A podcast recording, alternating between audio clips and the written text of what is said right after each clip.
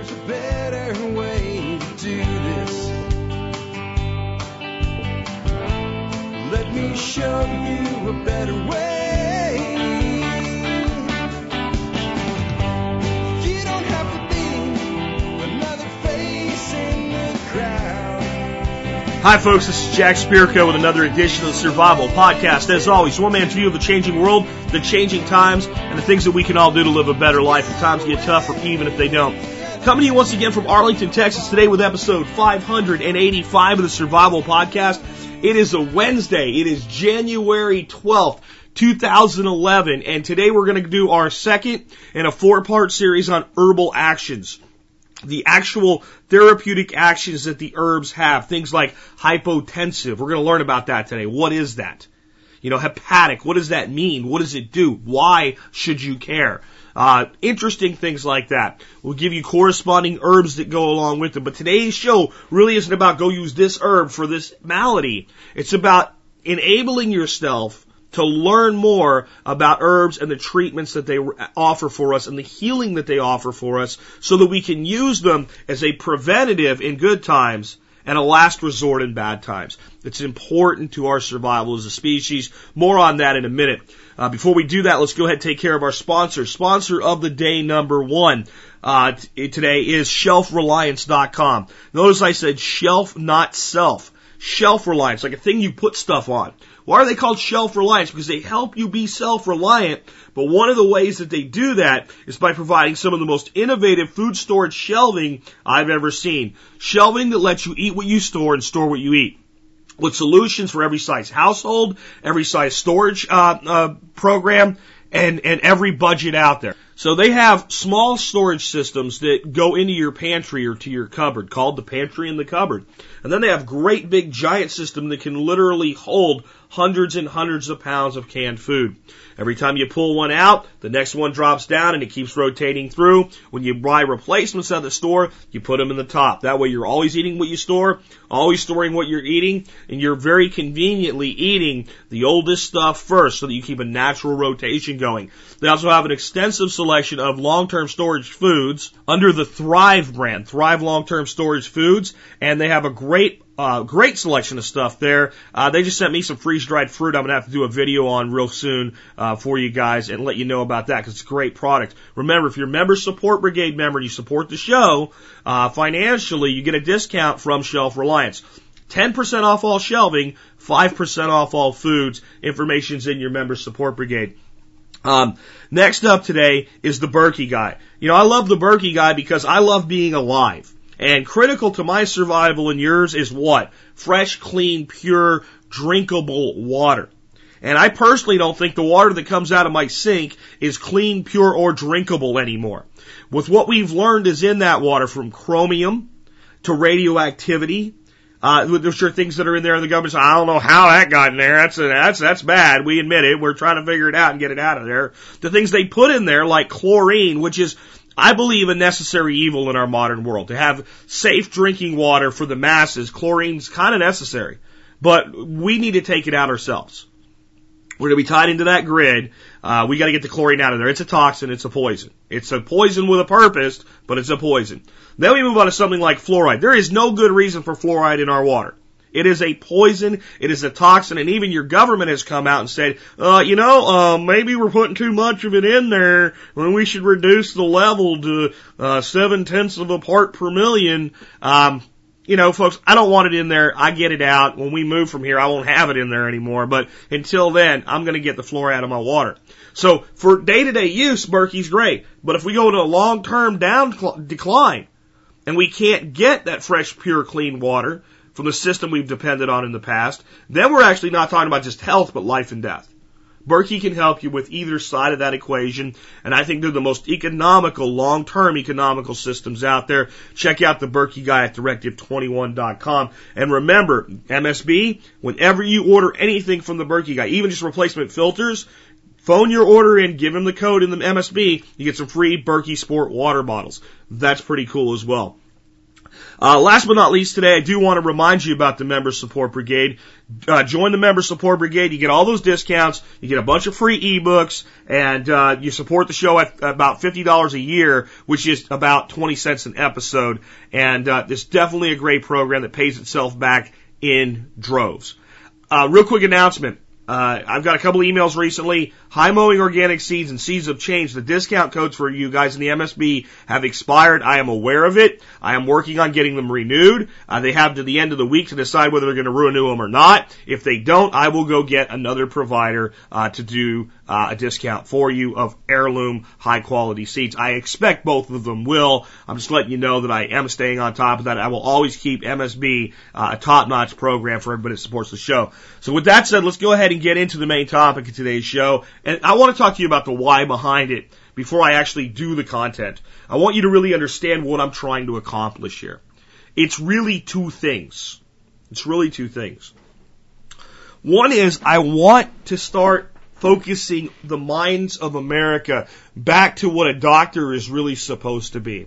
We see the doctor today as the answer man. My finger hurts, fix it. My toe hurts, fix it. I broke my leg, fix it. And somewhere in there is a rational concept. If I break my leg, I'm going to go to the doctor and say, hey doc, fix my leg. If I skid my knee or stub my toe or, or you know, you know, hurt my hand and nothing's fractured, I may look at, you know, what can I do for this injury on my own? When it comes to my general everyday long-term health, that's not who I want to rely on at all though is the modern doctor. The modern doctor who sees the pill as a solution for everything. Let me give you some little kernel of knowledge here that will really drive home how divorced modern medicine is from the person they call the father of medicine, Hippocrates. Hippocrates had a saying that was patient, heal thyself. And the doctor was seen as the teacher that would help the, the, the patient learn to heal themselves through a variety of means. We'll talk more about that in a second. Modern medicine, however, you know, again, a pill or a scalpel is a solution. 99% of the time, the pill or the scalpel is a solution. The medical establishments get some blame. Pharmaceutical companies get some blame. But we as Americans get some blame too because we like easy solutions. My blood pressure's high. Don't talk to me about the fact that I eat donuts every day. Give me a pill for that. I have a headache. Don't talk to me about de-stressing from my job. Give me a pill for that. I feel sad. Give me a pill. My kid's hyper. Give him a pill. You know, my employee is sluggish. Give him a pill. And that's, that solution reaction mentality is where we're at today. And then, this is almost, this is almost disturbing to me. Physicians today live their lives revolving in some ways around the medical journals. Right, the journals, the Journal of American Medicine, JAMA. One of the most prestigious is called the Lancet. The Lancet. Um, you've probably heard of that. You haven't, look it up. Very prestigious medical journal. What is a Lancet? Well, back in the days of our founders, you know, the Thomas Jeffersons, the George Washingtons, the guys like that supposedly keeled over when they were 40, but these guys lived to an average age in their, in their low 70s. When you got sick, the doctor would come over with a bowl and a knife. He would cut you in various locations and let the bad blood out. That was modern medicine at the turn of the 1800s, 17 to 1800s. The knife that he used was called a lancet.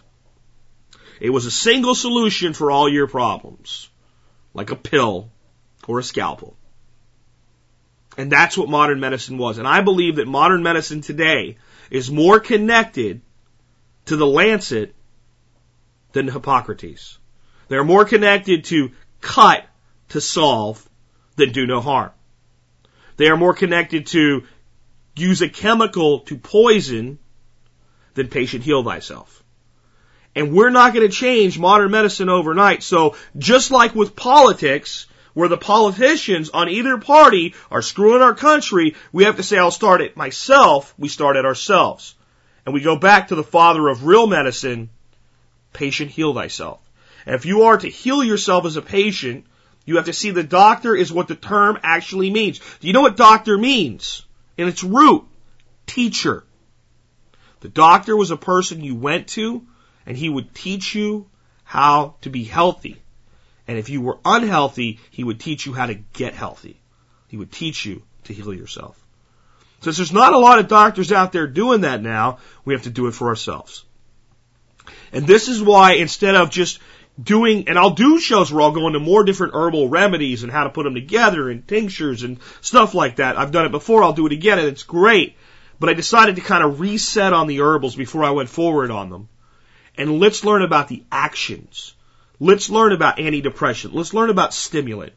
Let's wor- wor- learn about hepatic. What do these words mean? Let's learn about bitter. You know, bitter is a therapeutic action, not just a taste, not just a flavor.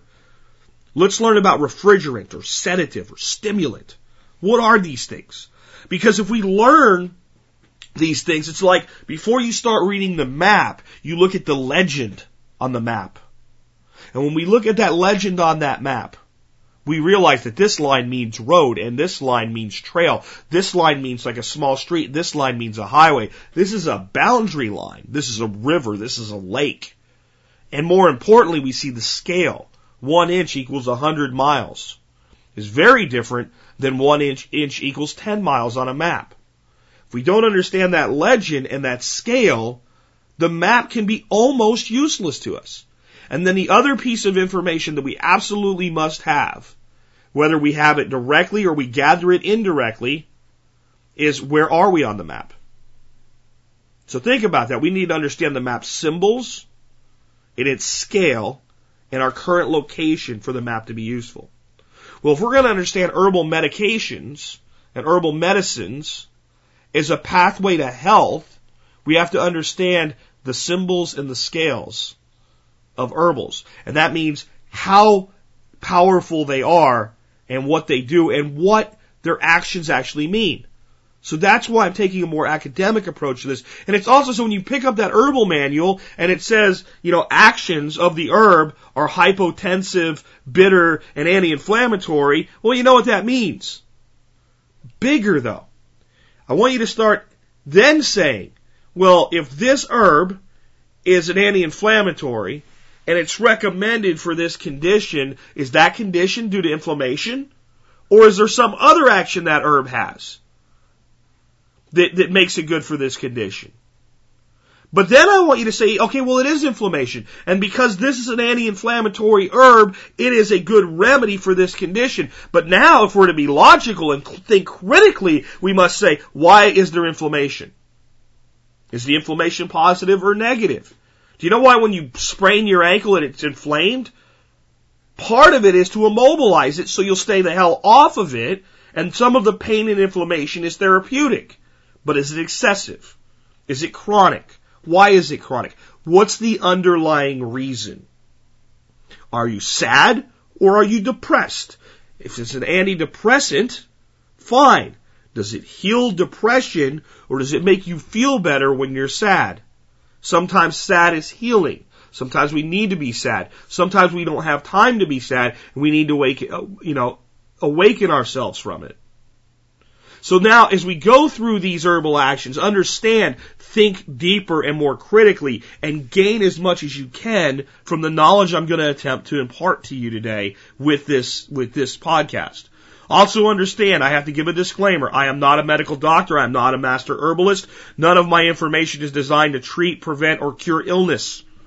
Anything that you do, you should consult with a professional before you do it, even though most of the herbs I'm going to give you are very safe and you're probably eating them all the time anyway if you're cooking with stuff from your backyard. If you're a pregnant or lactating woman, there are additional risks. If you're immunocompromised, there's additional risks. If you have any doubts, consult with a professional. I also recommend that you check out some books that I'm going to recommend for you. One on herbal interactions with drugs and supplements. I recommended that last time. It's in today's show notes again.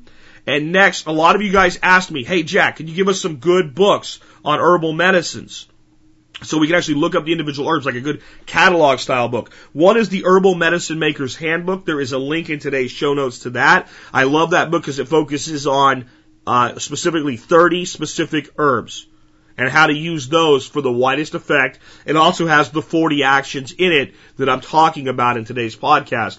The other one uh, that I recommend is written by Dr. Kyle Christensen, who is the, the owner of Western Botanicals. That book is called Herbal F- First Aid and Healthcare. It will also be in today's show notes, and I think that one belongs in your first aid kits. And if you have like large, two large first aid kits in vehicles that might be in two different places at the same time. I'll go so far as to say you probably need two copies of that book and one in each. It was written and designed to be part of a first aid kit, uh, and it has a lot of very specific herbs and their actions and what they can be used for. So always consult with reference materials and a professional disclaimer done let's start going into some of these actions and start thinking deeper than just what I call replacement therapy, because that's the other thing I don't want people practicing it's solely anyway. Replacement therapy is, you know what? Um, the doctor says I have high blood pressure, and garlic and oats have been shown to reduce blood pressure. So instead of taking the dangerous pharmaceutical, I'll go with garlic and oats. Not that that might not be a good decision, depending on your individual condition, how severe the high blood pressure is, what have you. Or I have a headache, and instead of an aspirin, I'm going to take white willow bark. These place, these things have a, an acute response purpose, but if that's as deep as we go, we might as well be taking the pharmaceuticals in many ways. Maybe the, the herb is, is more gentle, but it probably is going to have a lower therapeutic effect. When Hippocrates said patient heal thyself, what he understood was if you have an illness, there's something underlying causing it. We can't just treat the symptom. We have to go deeper, treat the cause. Think about that as we go through these actions and what are the next questions you would ask of yourself if you're needing these, these actions and, and where would it lead you? That will make you able to heal yourself. Okay, the first one is antidepressant. And of course, that's an easy one to know. Why do we even talk about it? Because we got to understand it. We got to go through all 40 of them. Well, it helps relieve or prevent a depressed state of mind. But, but I'm going to ask you something about being depressed. Is the person or are you sad or are you depressed? Those are two very different things. When my dog Lakota died uh, about a year ago, year and a half ago now, I had to take him in, and he was on his last legs. And he was so bad with kidney and liver failure that his fur was growing out yellow instead of white.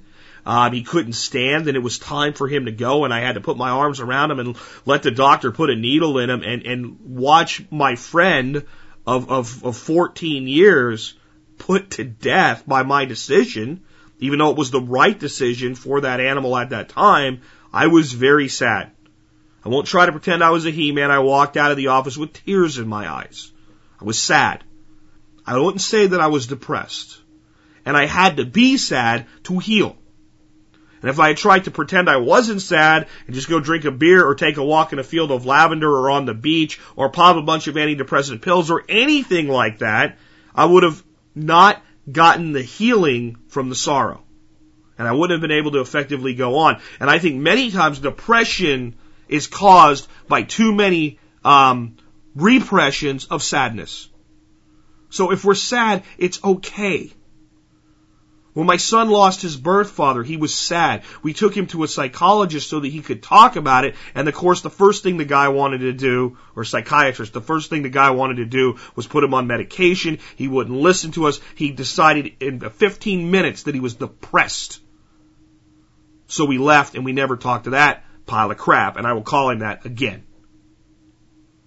And we got him into an actual counselor, and he had a few sessions, and then with a few sessions of clearing things out, he was ready to go on with his life. And the guy said to his credit, rather than continue to take our money, doesn't need to come see me anymore. He's good to go. He had to have that sadness. We sheltered that sadness. That leads to depression. So we have to look at that that way. And we can do some uplifting things to help with the healing, but do we want to suppress sadness or do we actually want to heal depression? We need to start asking that question, and our medical professionals need to ask that question. Until they do, here's some very common herbs that have been shown to have a remarkable effect on depression. One that everybody knows, St. John's wort. It's a little yellow flower.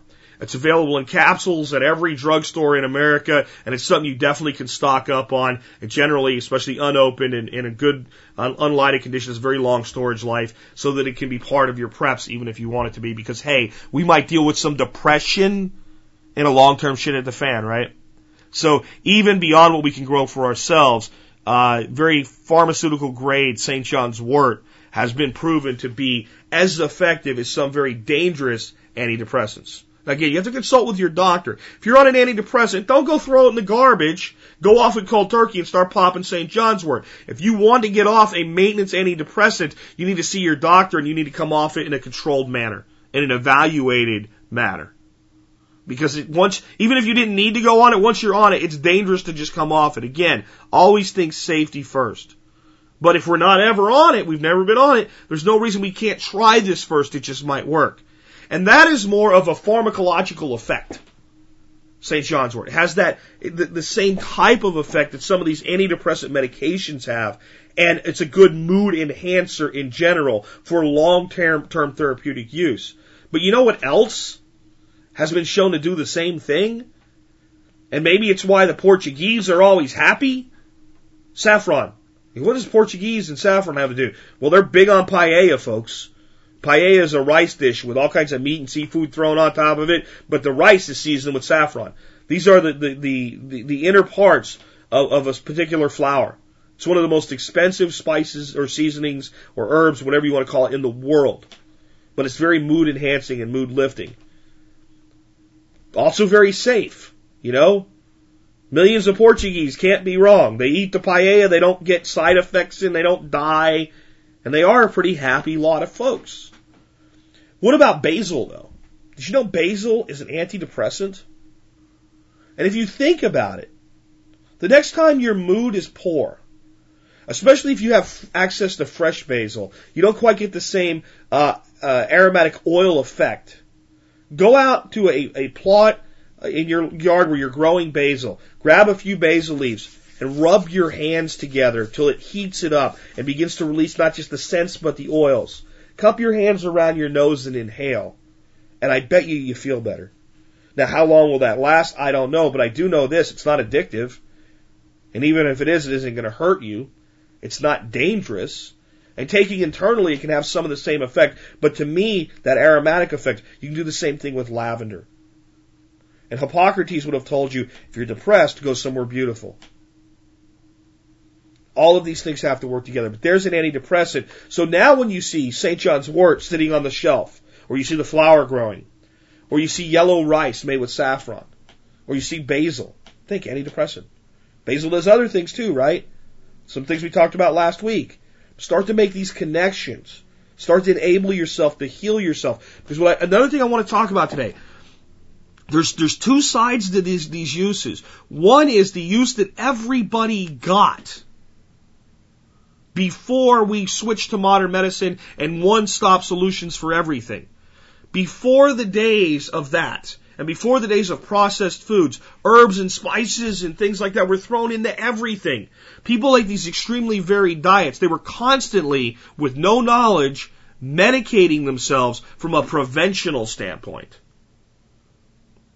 And if you, uh, another thing to understand about that is if you look at the reasoning behind, we've left all of these herbs out. Why? Well, we salt and sugar everything to death, and we fat everything to death. Well, when people couldn't just salt, sugar, and fat everything to death, they had to put flavor into things, and they turned to oregano and basil and lavender and all the other herbs, turmeric, cumin, pepper.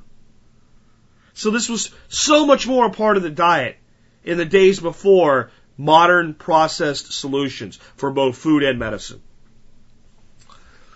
The other side is, in my opinion, people were healthier. I talked about this myth yesterday with Patriot Nurse. I talked about in the past. I always get resistance to it. What I've told you is people do not live any longer today than they've lived at any time in history in a meaningful way. Take away the life support and things like that. Um, and, and if we take out certain things like the effects of sanitation, being warm, not being too cold, uh, being able to, to drink clean water, even if there's there's there's chlorine and, and fluoride in it, it's a hell of a lot better than drinking water with with diseases and bacteria and viruses in it. And being able to eat, even if the food's not good, being able to calorically make up the minimum amount of calories. Very few people in America are starving today calorically, but we're starving nutritionally. So as we look at herbs with that context, we have to realize that there's two places for them as we're going through this, these lessons. One is the prevention for when times are good. The healthier we can be, the more stable we can be, the more of these things we can make a natural part of our diet without going, I'm taking this because of this. I just understand that all of these things have therapeutic effects and I'm going to cook with them. I'm going to make my salads with them. I'm going to walk through my garden and smell them. The healthier we are if we go into a really bad time. That if we do go into a really bad time, instead of the first response, they become a last resort. When people are really sick and we can't get medical care and we've run out of the supplies that we've stored up, we need the knowledge and that knowledge can save lives and certainly enhance quality of life. So that's part of what I'm doing here. Uh, next one, anti-inflammatory. That's another one that people go, okay, I understand what that is. It, you know, com- combats excessive or overly painful inflammation. One thing with anti-inflammatories I really want to drive home though again that not all inflammation is bad. When you sprain something, that inflammation is designed to immobilize you so that your body can take the time to heal. When you're inflamed, you also notice that inflammations often have a red coloring and they feel warm. Why? Because blood is rushing to that area. Well, that blood flow is also quite healing. So it's not like we want to remove every tiny bit of inflammation. Another way to look at it, you hurt your back and it's, you've got inflamed tissue in your back. It's a moderate ache. You could tolerate, and it keeps you in your chair when you go to slouch a certain way. And when you go, when you look at a box and it's heavy, and you you want to pick it up, you go, "I'm not going to pick that up. I'm going to get somebody else to do it today." And you deal with that for a couple days. The inflammation goes away, and you're healed. Now, instead, you go pop four Advils instead of the two the bottle says. And immediately, or almost immediately, you come to relief. Your back doesn't hurt. The inflammation goes down. But the injury's still there. Now, you'll slouch a certain way in the chair. You'll pick the box up instead of get somebody else to do it while you're healing. And when the pain comes back, it's worse. Why? You've made the injury worse. Why'd you make the injury worse? Because you, mute, you removed the therapeutic inflammation. On the other side, inflammation can actually cause aging. Most people are walking around with chronic inflammation throughout their body. Art, um, arthritis is basically caused by inflammation and, and, and then it, it begats greater inflammation. But it's really inflammation at the cellular level that is the cause of arthritis. Somebody's going to get mad at me about that, but do your own research. Okay? Um, so we do want an anti-inflammatory effect in our body, maybe a little bit all the time. But we don't want to go with excessive anti-inflammatories, which have, you know, especially like the, the non-steroidal anti-inflammatories, like the, the, uh, the, the, you know, Advil and the Motrins of the world, the ibuprofen, um, have been shown to cause kidney, stomach, liver damage. Where, you know, what are some herbs that we can do this with? How about chamomile, calendula, and rose? They don't damage the liver or the kidneys. Now, if I make you a tea of chamomile, calendula, and rose on any given day, it'll probably make you feel pretty good before you go to bed to drink that. It'll probably relax you and it'll probably reduce your inflammation systematically quite a bit. If you have a really wrenching back pain where you can't even sleep, it's probably something to take aspirin or Tylenol or Motrin for. And if that's not enough, then even go to something a little bit stronger, maybe a prescription med. But if it's a minor ache and it's it's uh, it's still a little more than I want the therapeutic effect from. I I'm just not going to let you know. Maybe it's just before I go to sleep. Then some of these very gentle anti-inflammatories may aid you in reducing it sufficiently so at least you can sleep well. But if we're consuming things like chamomile and calendula and rose and other anti-inflammatory herbs, and folks, the list for anti-inflammatory is arm length long. It's amazing how many things are natural anti-inflammatories. But they're not in our diets anymore because our diets are made up of fat and corn sugar and hormones and synthetic chemicals and GMO crops. But if we put these things back into our diet, we have actually what I believe personally to be an anti-aging effect by not having the body in a constant state of inflammation. And there's a lot of uh, natural practitioners that would back that statement up. But again, chamomile, calendula, and rose. How many times have you walked out in your in your garden and maybe seen a beautiful rose and maybe some some some delicious rose hips growing off the side of it, smelled the rose, looked at it, thought that's beautiful, and also thought, hey, you know what? That's an anti-inflammatory. Well, it is. Calendula, one of the most common flowers out there. So many medical uh, benefits that that flower has, and it's a potter. We can eat it. Calendula is good in salads. It's good in stir fries. It's a great food. It's a great drawing agent for an infection, but it's also an anti-inflammatory. And so, and, and, and so is chamomile. Chamomile is a great sedative. It's a great relaxer. But part of that is because it's also an infl- anti-inflammatory. So that pretty German chamomile, that beautiful rose, that bright orange calendula, they're all anti-inflammatories. But again, why is the inflammation there? And are we using the herb to allow, to clear a pathway so the body and the patient can heal themselves? Or are we trying to treat a chronic condition with a single bullet solution? If there's a reason for the inflammation, we have to correct the reason, and the herb simply helps us with that process. Try to remember that. Okay, next one, bitter. Now, I probably don't have to tell anybody what bitter means. We all know bitter when we taste it. And that's what we think of as bitter is like sweet. It's a flavor. There's a certain part of our tongue that's more sensitive to bitter. We probably learned that, you know, in school in like fifth grade. They showed you a diagram of the tongue. Salty, sweet, bitter, right? But did you know bitter actually is a herbal action? It's actually a medicinal action. When you eat something bitter, like a bitter herb, it actually stimulates the secretion of your digestive fluids and that aids in digestion. It, and it also will tend to stimulate liver activity. And uh, that just does wonderful things all around because your liver, of course, is your defense against toxins. That's that is uh, without your liver, I mean, you literally poison yourself to death. So stimulating liver activity is uh, is is vital uh, to health. And then then there's something really interesting about bitter herbs. Practitioners have known for a long time that many bitter herbs also help to relieve depression. Nobody seems to even really, as far as I know, maybe there's some new research, but from what I know, really understand exactly why. I would tell you this though. This would be my pure hypothesis.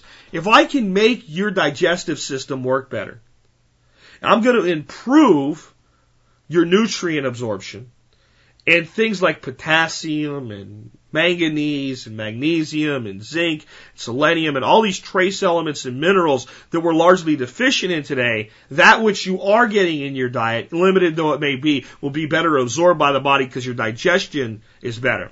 If I improve the functioning of your liver activity, I'm going to improve the ability of your body to remove toxins from itself. Especially if that if any way I improve the functioning of the kidneys which are, which are doing this, a similar function and I get more of the toxins out and I get more of the nutrients in, I bet you the depressed person is going to feel less freaking depressed. Because if, if, if I have an imbalanced body that's not getting the nutrients it's needing and it's overlaid with the toxins that it has, well, I'm probably going to feel bad. And if I feel bad all the time, I'm going to be depressed. If you ever had a cold or a flu or even like a little throat and head cold like I do right now, it just doesn't want to go away. Well, when it's like a cold or flu where it causes your body to ache from fever and sweat and nausea and you can't really enjoy your food, nothing tastes good when it's that level, don't you start to feel like, oh my God, will this end? Well, imagine feeling a little bit of that, 20% of that every day of your life. How long would it be before you start to feel depressed? So that's my theory as to why bitter herbs can help cure depression.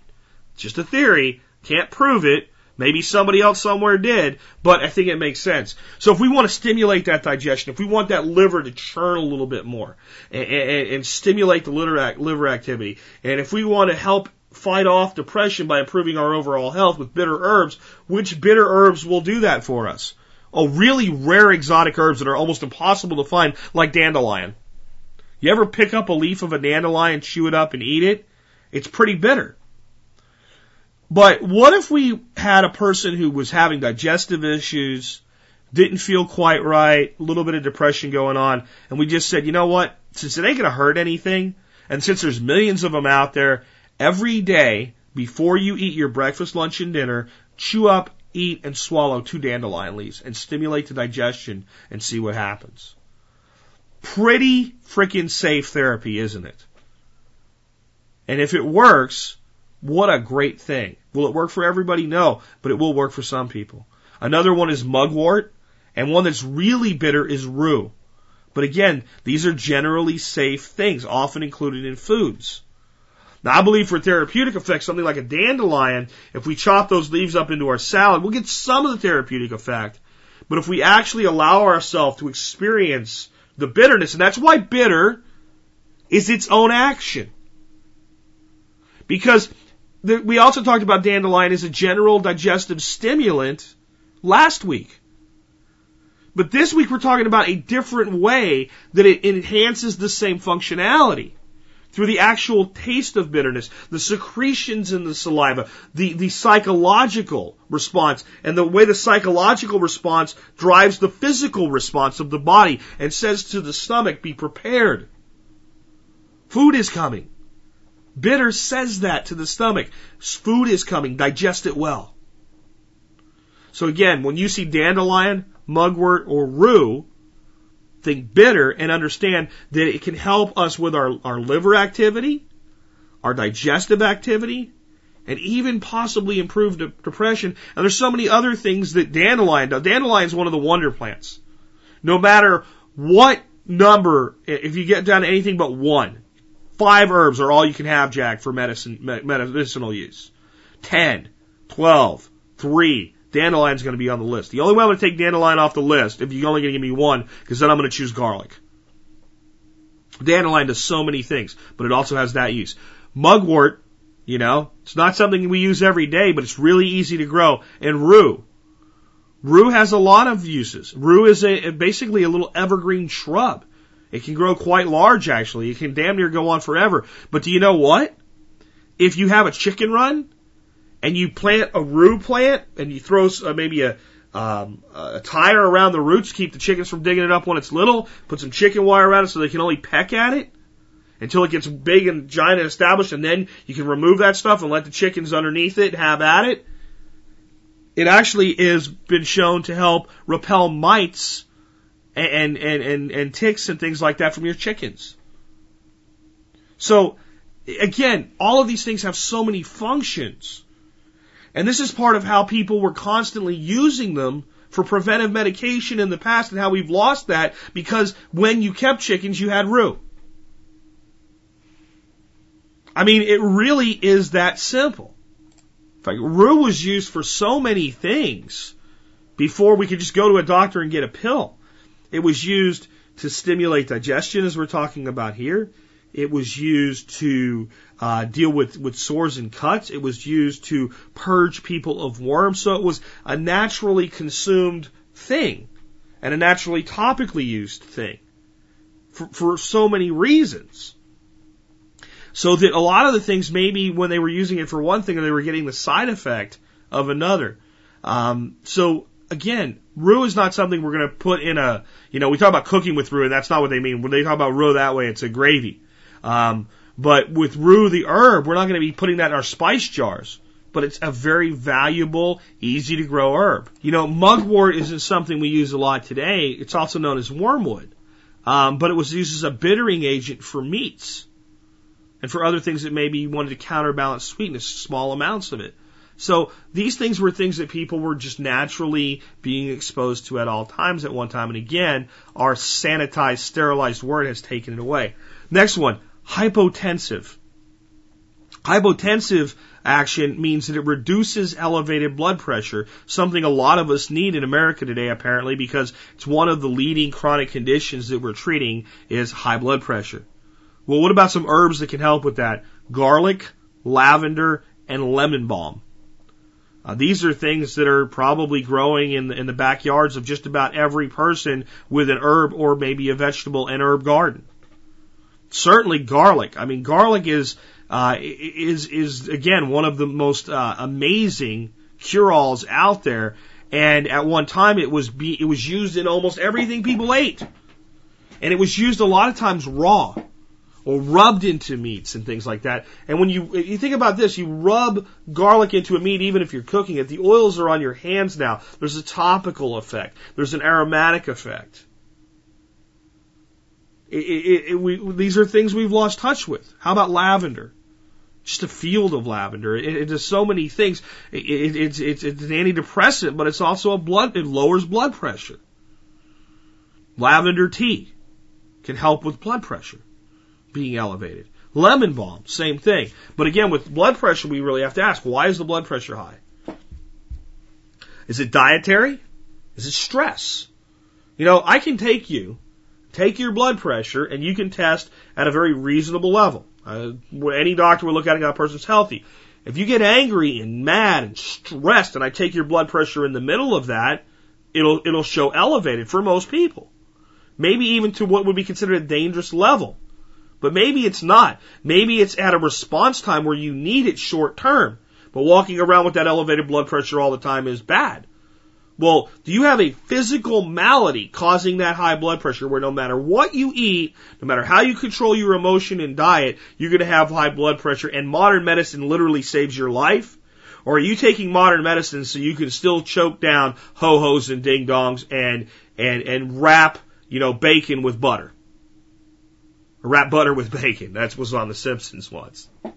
Um, you, you, you know, we have to look at the underlying conditions. But even if we're correcting the underlying conditions and we're saying, well, I'm not going to eat that anymore. I am going to exercise. I'm going to get out of my chair. I'm going to go do things. I'm going to become involved. I'm going to improve my health. Well, these, these herbs can help the body clear the pathway for renewal and repair.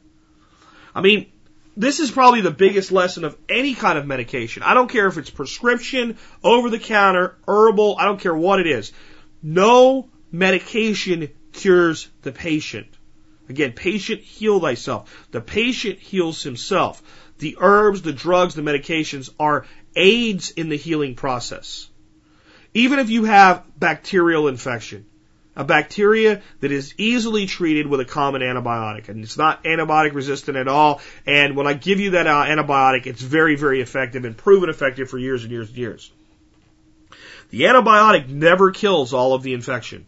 What it does is it weakens and kills some of the infection and reduces the level to a point where the body's immune system can stand up and take over and kill off the rest of the infection and rebalance itself. So when we look at something that reduces blood pressure, we're looking at helping the body with the healing process. And again, garlic, lavender, lemon balm. When you see garlic, think about that. This is a blood pressure medication on some levels. Or lemon balm. Geez, once you get that stuff growing, you can't even stop it. And you think about lemon balm and go, well, that's not real common today. Well, you know why it's not real common today? If you want lemon flavor in something, what do you do? You go to the store and you buy lemons. And you can get lemons in December and you can get lemons in July. You know, in June, complete opposites of the year. You can get it in February you can get lemons in September. Well, I don't know if you've noticed, but most of the United States you can't grow citrus. At least not very, very reliably and effectively. So 150 years ago, if you wanted lemon flavor, you had to use like something that gave lemon flavor, but you couldn't get your hands on a lemon. And if you think about lemon, it's one of the great cooking uh, implements lemon chicken, right? Something that brings a sour and that lemony, fruity aroma. Well, some people cooked with lemon balm all the time. They used it all the time. And they were helping to reduce blood pressure spikes when they did it. And that, see, again, I want you to understand that these herbal medicines are not all about a tincture or a poultice or a pill or something that's stored in a little kit. These are things that we have around us at all times. That we can constantly be encouraging our body to be healthy. Next one, hepatic. H-E-P-A-T-I-C, hepatic. That means it, it, it, it tonifies and strengthens the liver. Again, tonifies and strengthens the liver. And, and I, I talked last week about tonic's actually one of our things today. Whenever you hear tonic or tonification. It's about strengthening. Sometimes it's good to know why things are called a certain thing. You know, why do we call it a wheel or why do we call it fire? But why do we call it hepatic? Why do we call it liver strengthening? Well, it, your liver uses probably more blood, and I say use, not pumps, but uses more blood than any other organ in your body. A gunshot wound to the liver is almost infinitely going to be fatal with a bleed out very, very quickly because it uses so much blood. And it does that because it is, again, removing the toxins from the body and purifying the blood. It's one of the biggest purposes of the liver that there is. So it has these huge arteries and veins in it, and the, the veins are actually bringing blood through the liver uh, these are the hepatic veins. We usually think of the vein as something that takes the, the blood back to the heart. and It's on its way back there, but it's coming from the, the pancreas and, and some other places and passing through the liver and continuing to bring that blood through the liver. And then we have the hepatic arteries, which are bringing the main blood supply into the liver. So it's because the main blood vessels in the liver are called the hepatic uh, veins and arteries that we call the action of strengthening the secretions and power of the liver hepatic. And, you know, why would we want to do that? What would be a good reason to tonify and strengthen the liver? Because of all the things I've already talked about with the liver.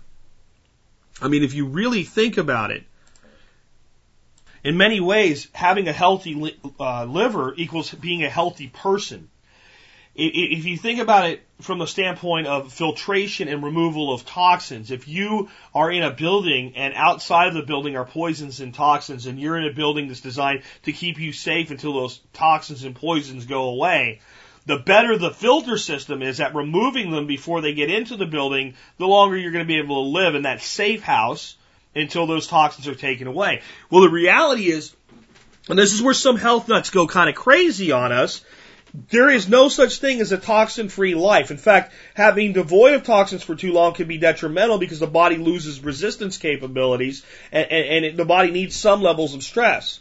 There are toxins in the air we breathe, even if we got rid of all modern pollution. There are toxins in the food that we eat. There are toxins in bacterium and there are in everything.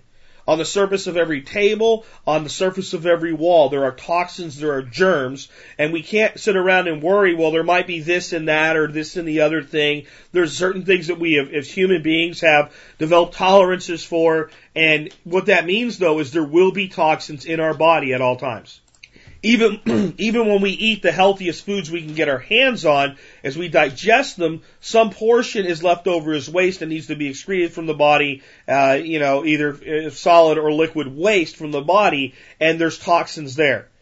And the kidneys are a part of that, but there's also the liver playing a function in any toxin that's in the body.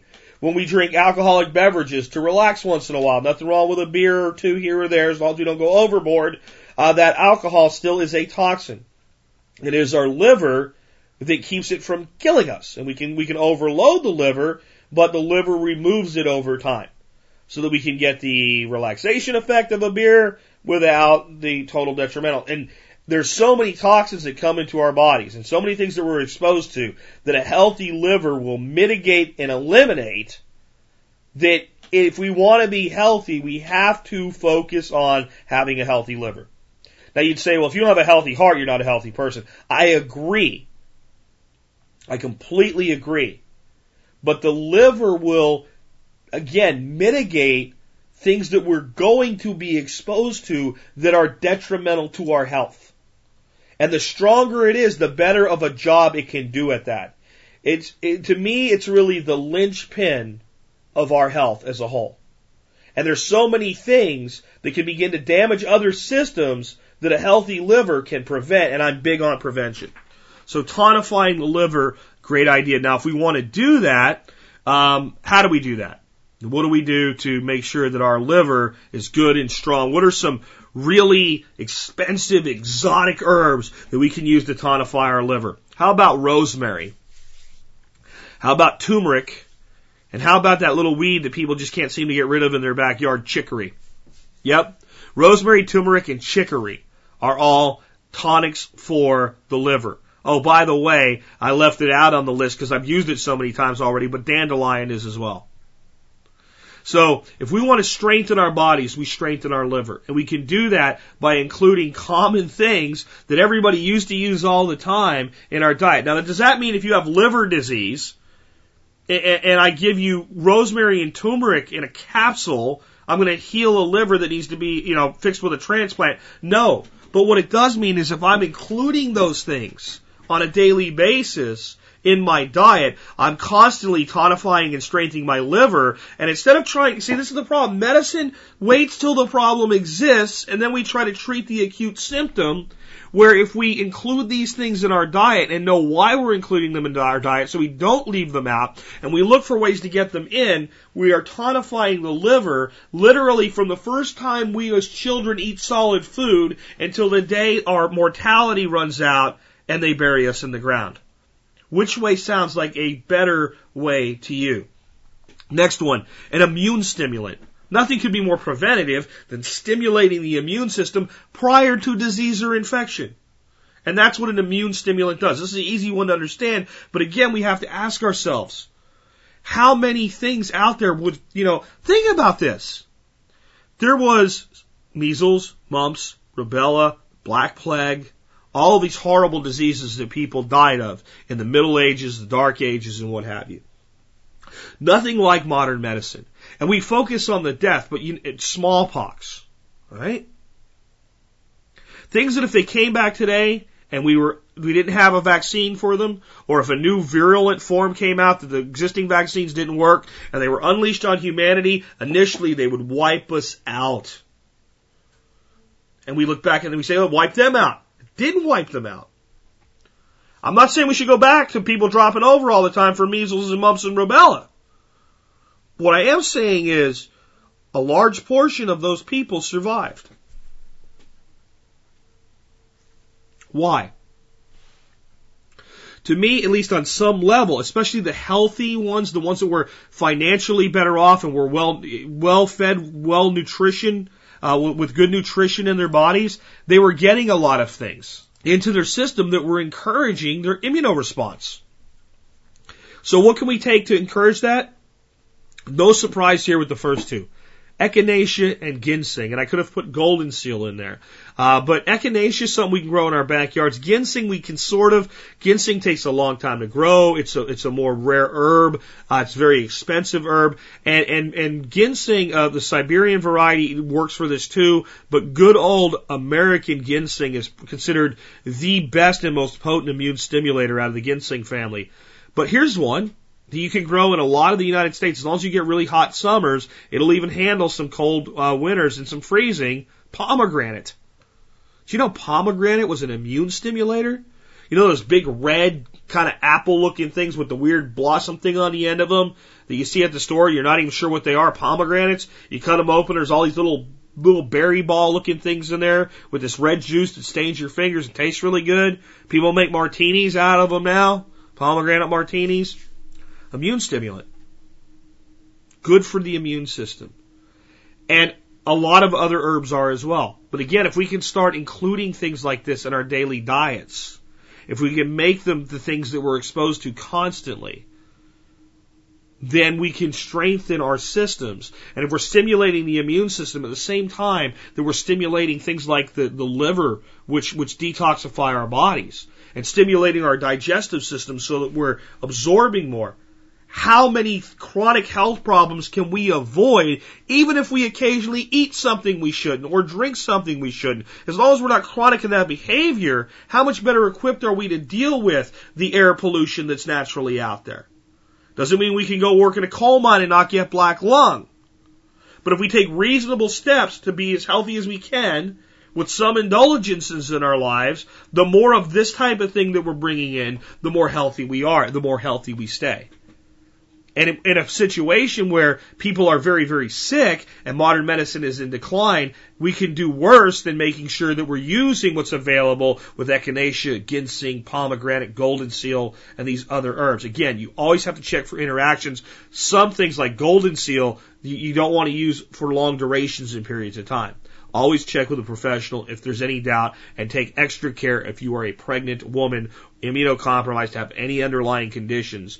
But it doesn't mean that we can't learn our limits and be able to use these things. The next one today that I have for you is refrigerant. Well, that doesn't sound real hard to figure out. That's what my refrigerator does. Keeps things cool.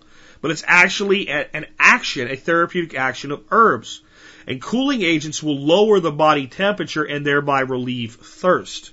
Well, why would we want to do this? Well, we may want to do this because we've worked really hard all day long. Our blood pressure's up, we're overheated a little bit, and we're going to drink something, and we're going to have some water, but we just want to accelerate that process. Well, we can, we can do certain things to do that. We might want to do that because we're dealing with a fever.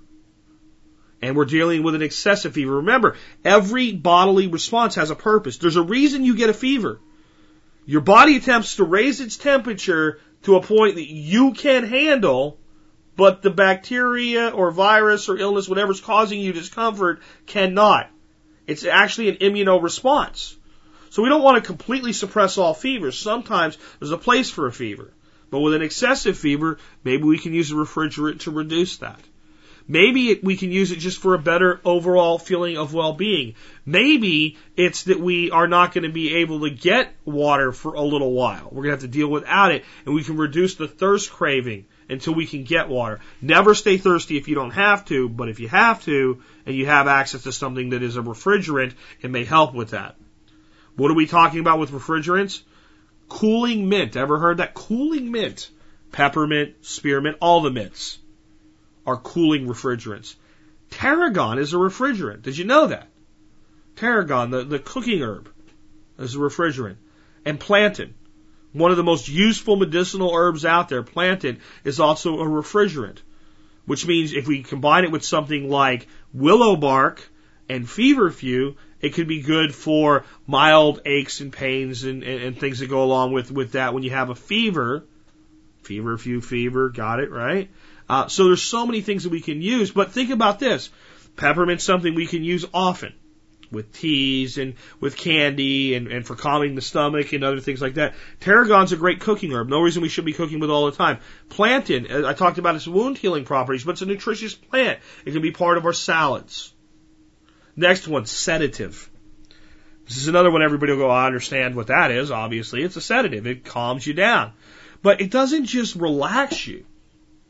To sedate means it literally calms the nervous system, and it does that through the reduction of stress and nervous irritation throughout the body. It's not just about making you sleepy and go to sleep, which an extreme sedative can do, but a mild sedative, what we're actually doing is the leading cause of death in America is actually stress.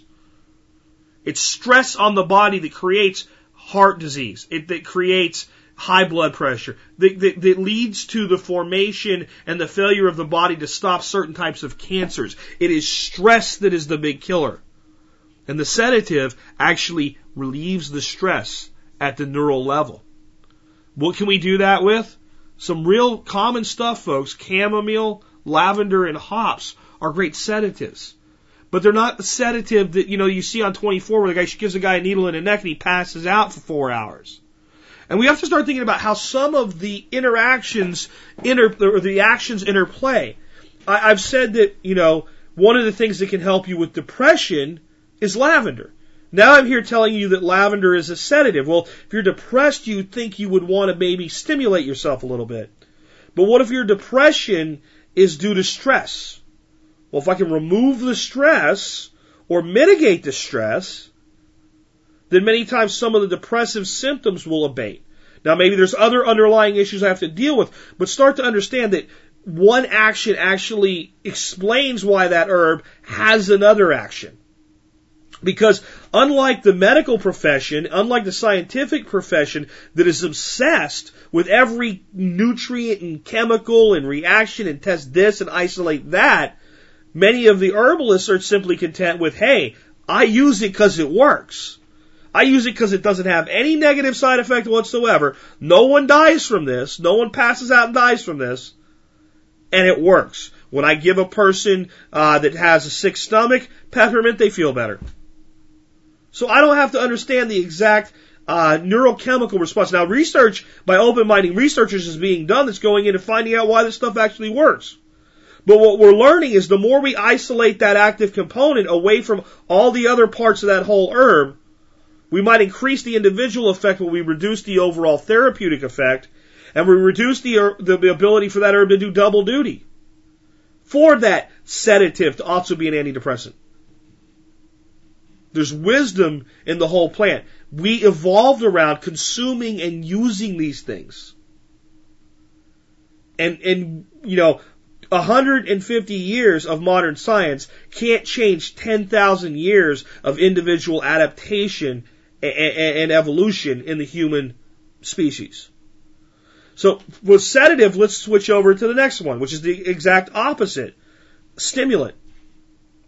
But when we think of stimulant, we usually think of something that gets a person up and, and jittery, and, and, and some of the things will do that, but it's not the only purpose of a stimulant. A stimulant actually will warm the body quicken circulation, and break up obstructions and congestions. So we can have things that are impeding blood flow and the stimulant can push through that and help the body deal with that obstruction. Or if we're congested in the chest, some stimulants will act as a expectorant and get that out of the chest or out of the nasal cavity or what have you. But it'll also warm the body. And by improving circulation, if we have a person who has circulation issues and, and their feet are always cold, for instance, well, improving the circulation can help with that. So what is a stimulant that we can use to do that? How about black pepper? How much more pepper did people use in the past than today? Think about this with, with anything that's a spice, a hot, spicy thing, like peppers and black pepper and, and any kind of heat type of, of herb. You ever notice that the closer you get to the equator, the more of that is used? The hottest cuisines in the world are from more like Thailand, right? And all these places that are on the equator. Well, why? Well, in the past, folks, we didn't have refrigerators and refrigerator trucks and deep freezers and things like that. And anything that was a meat, um, on some level would kind of have to sit around without refrigeration, including seafood and fish, for some length of time.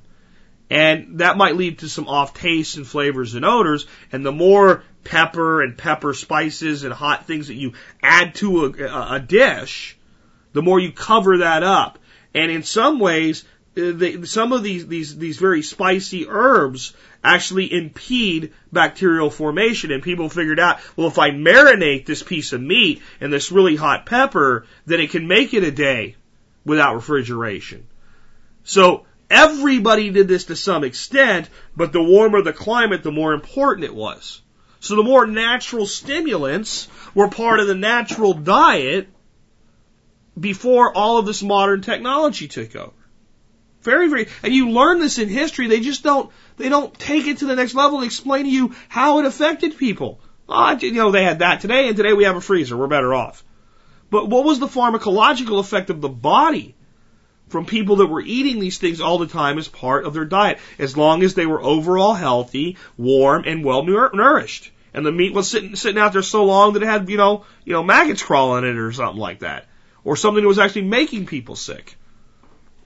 We, we, we've forgotten the effects of that. Uh, a stimulant that's real obvious to most Americans is coffee. Put that in there because it's so common. Coffee is a stimulant. But what about garlic? Garlic's another stimulant. So again, now let's think about Asian cuisine, especially equatorial Asia, as we get closer in those hotter environments. Chili garlic. How about this? Chili garlic and ginger. That's, that's classic Thai cuisine. It makes me hungry to even think about chili, garlic, and ginger and cooking that with some kind of like a beef and, and some Szechuan pepper and oh my god, I, I want to quit talking to you right now and even though it's still breakfast time, I want to go cook that. But this is the type of thing that was far more of our daily consumption in the past. These spices. They stimulated and warmed the body. They improved circulation, broke up our obstructions and our congestion. And there's a place for that. But they were mild in comparison to a drug that does it. And their effect was, it was consumed, it was processed, and the effect was cyclical. Where now when we put people on a therapeutic drug, we want that effect to be long duration. So we learn a lot when we start to dig these things apart, do we not? The last one today is tonic, and I went ahead and got that one out of the way because it comes back and it's part of so many other actions. But generally, a tonic, anything that's a tonic, will increase the tone and vitality of skin and other organs and body systems. Improves nutrient absorption. So, if you think about, again, tonifying the liver is one thing, but tonifying anything in the body, we're, we're, we're, strengthening the body with a tonic herb. We're improving the vitality of, of, of an organ and, and skin as a whole, everything that we the skin is absorbs so much that we need, and it keeps out so many things that we don't want in. You remove skin from a part of the body, and you're immediately open to all types of infections. That's why when we get a cut, one of the things we're concerned with is an infection. That layer of skin is not there to protect those inner areas that aren't as well defended anymore. So if we can increase the effectiveness of the skin, even when it's not cut, our overall health improves. If we can, in the nutrient absorption, when people talk about taking a daily tonic of herbs or supplements that are designed, that's the big one. So that when I go out and I take the time to grow that beautiful Swiss chard and New Zealand spinach myself, and I go and I eat it, and it's pulled the trace minerals and elements up out of the ground, that now my body is more capable of absorbing and utilizing them. Because it's not what goes in that matters when it comes to health. It's what goes in and gets used. You, this is why if you take poor quality supplements, vitamins, and you swallow it and the pill comes out half undigested, you could be taking massive amounts of these vitamins, but your body doesn't get to use them. But it's more than just them becoming a dissolved state and absorbed by the body. It's the body has countless processes, countless things that it does with the things that come in your body. To, to, to utilize some and to expel others. And unless your body's working optimally, it's not capable of absorbing and fully utilizing these nutrients.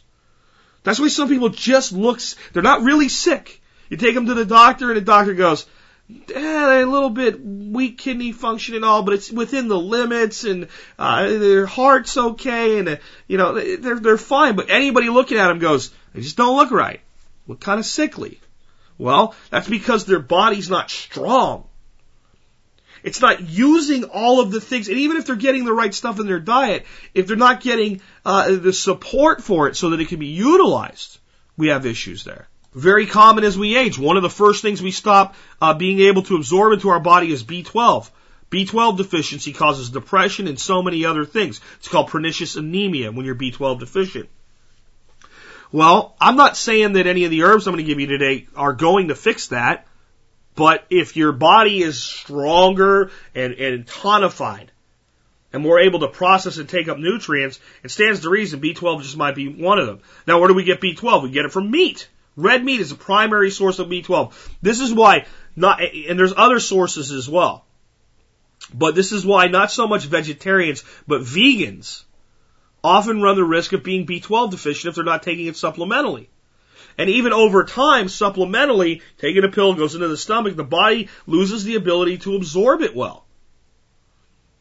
And that's what I call the B12 the uh, shot a happy shot. You get a person, they seem completely clinically depressed. But some wise doctor goes, what's your diet like? And goes, ah, this won't hurt nothing. Let's try it. Gives you a B12 shot. And the guy's himself again until it wears off. And then they either figure out how to correct the diet so you can start absorbing it again, or you're going back for your happy shot all the time. One way or another. But I prefer to correct the imbalance. But that's what any tonic does, is increases the tone and the vitality of the skin and the other organs. And it helps you to improve that absorption so you can utilize the nutrients that you are getting. And the less you're getting, the more important it is to be able to utilize and absorb that which is available. If you're getting a ton of a nutrient and your body's able to absorb 10% of it, you're probably getting enough, as long as you're not getting an excess. If you're getting very little of a nutrient and your body is able to utilize 10% of it, maybe you're not getting enough. And, and maybe just adding more is not possible or not practical. So the only thing we can do is improve the utilization. You know, it's like hybrid technology and electric cars can only take us so far right now. So the best short-term solution is improving the efficiency of the gas motor. If we can get more miles out of it, we have to put less gas into it. Same with the body. If we can't get more nutrients in or it's not practical to put more nutrient in, if we can improve the utilization factor, we get a better effect from the nutrient that is available. And we can be in a state where our utilization is so low so low that it doesn't matter if we're getting the adequate nutrient. If we're not, you just like B12. Eat all the red meat you want, take all the B12 pills you want. If your body is not absorbing it and utilizing it, we either have to correct the imbalance or you go get a shot of it right into uh, the body, right into the, so that it goes right into the bloodstream in a usable uh, fashion. So, what can we do to tonify the body? Well, there's tons of herbs uh, that, that will do that. But I'm going to give you two that you've already heard today and two new ones uh, because I, I want all four of these to be in your mind as, good tonifying herbs.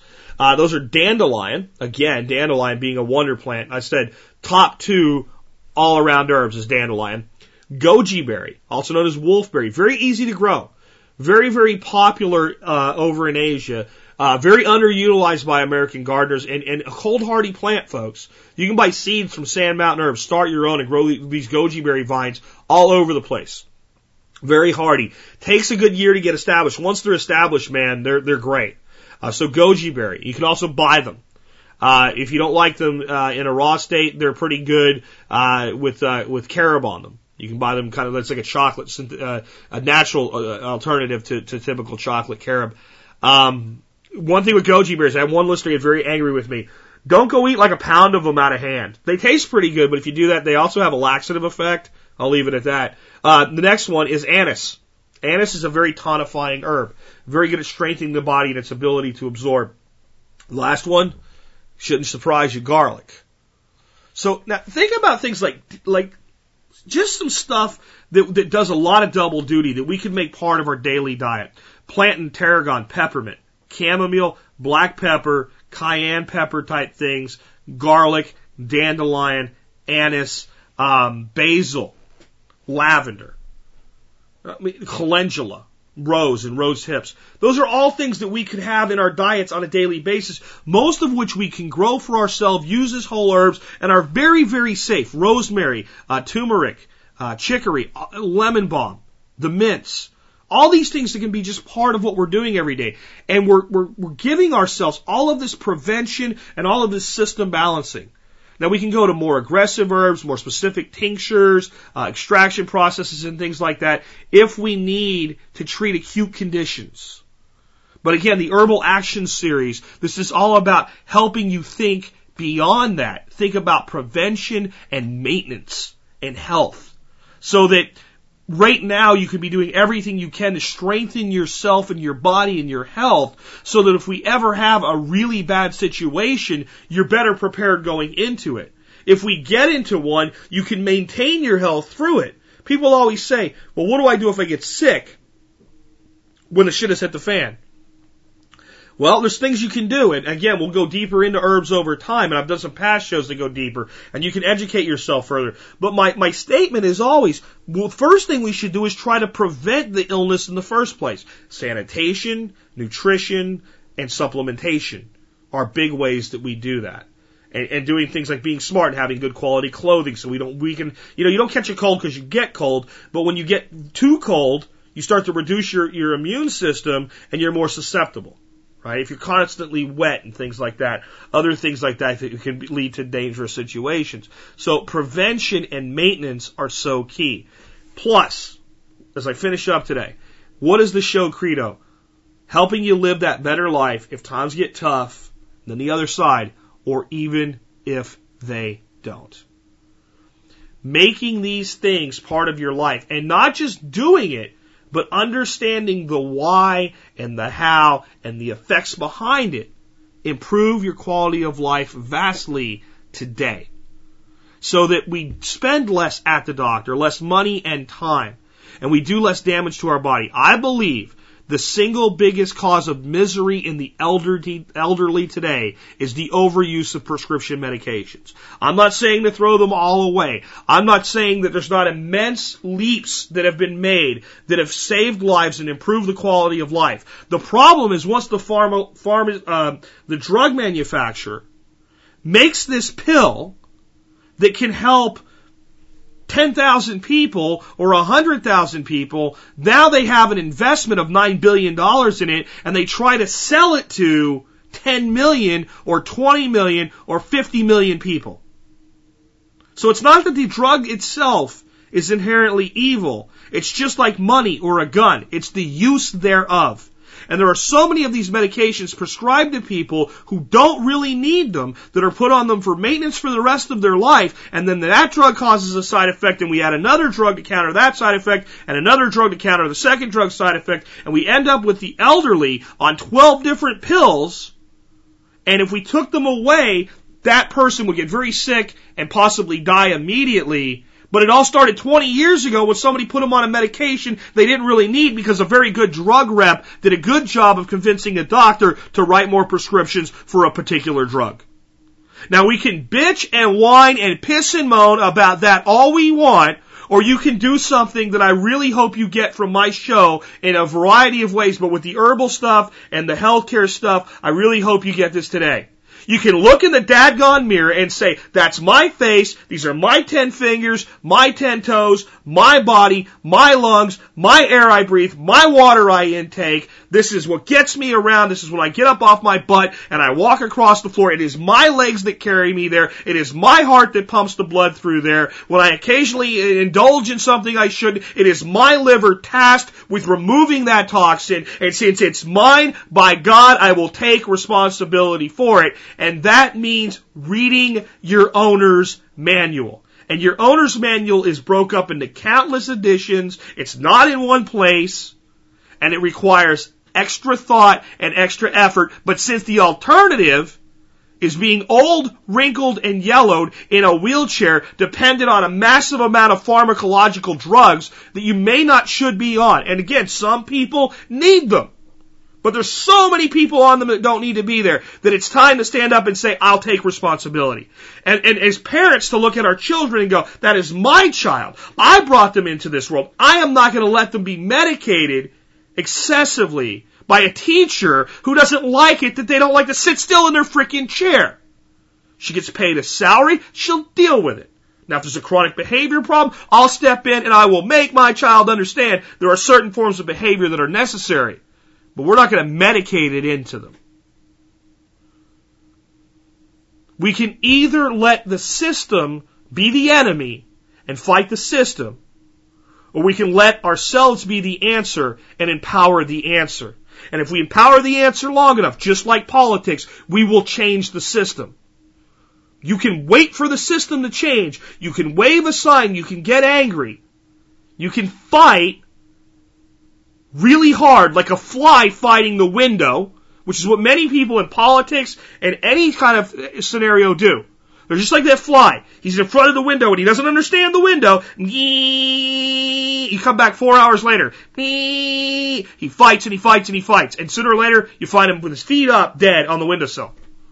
No matter how hard he fights, that window's not going to yield. Now, if he would focus on living his life, maybe sooner or later somebody would open that window. Maybe if he bugs the person long enough, they'll open the damn window if they can't swat him. And that's how we change systems.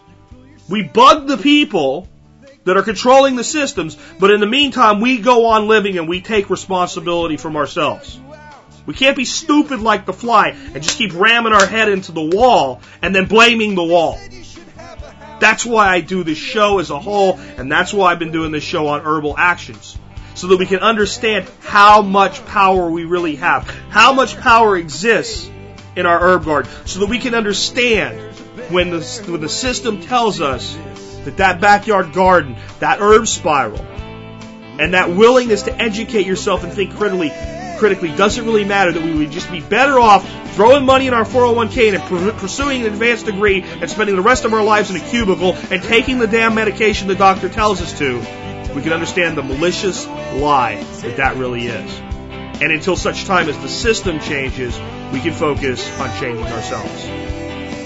And with that, this has been Jack Spirko with another edition of the Survival Podcast, helping you figure out how to live that better life if times get tough, or even if they don't.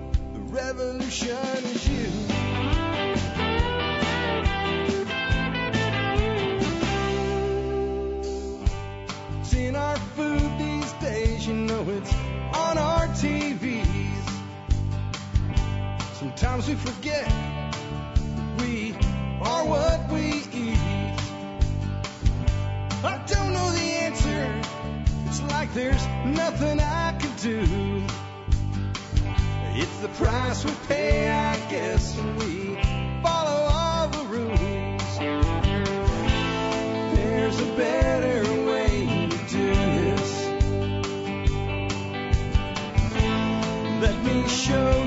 a better way.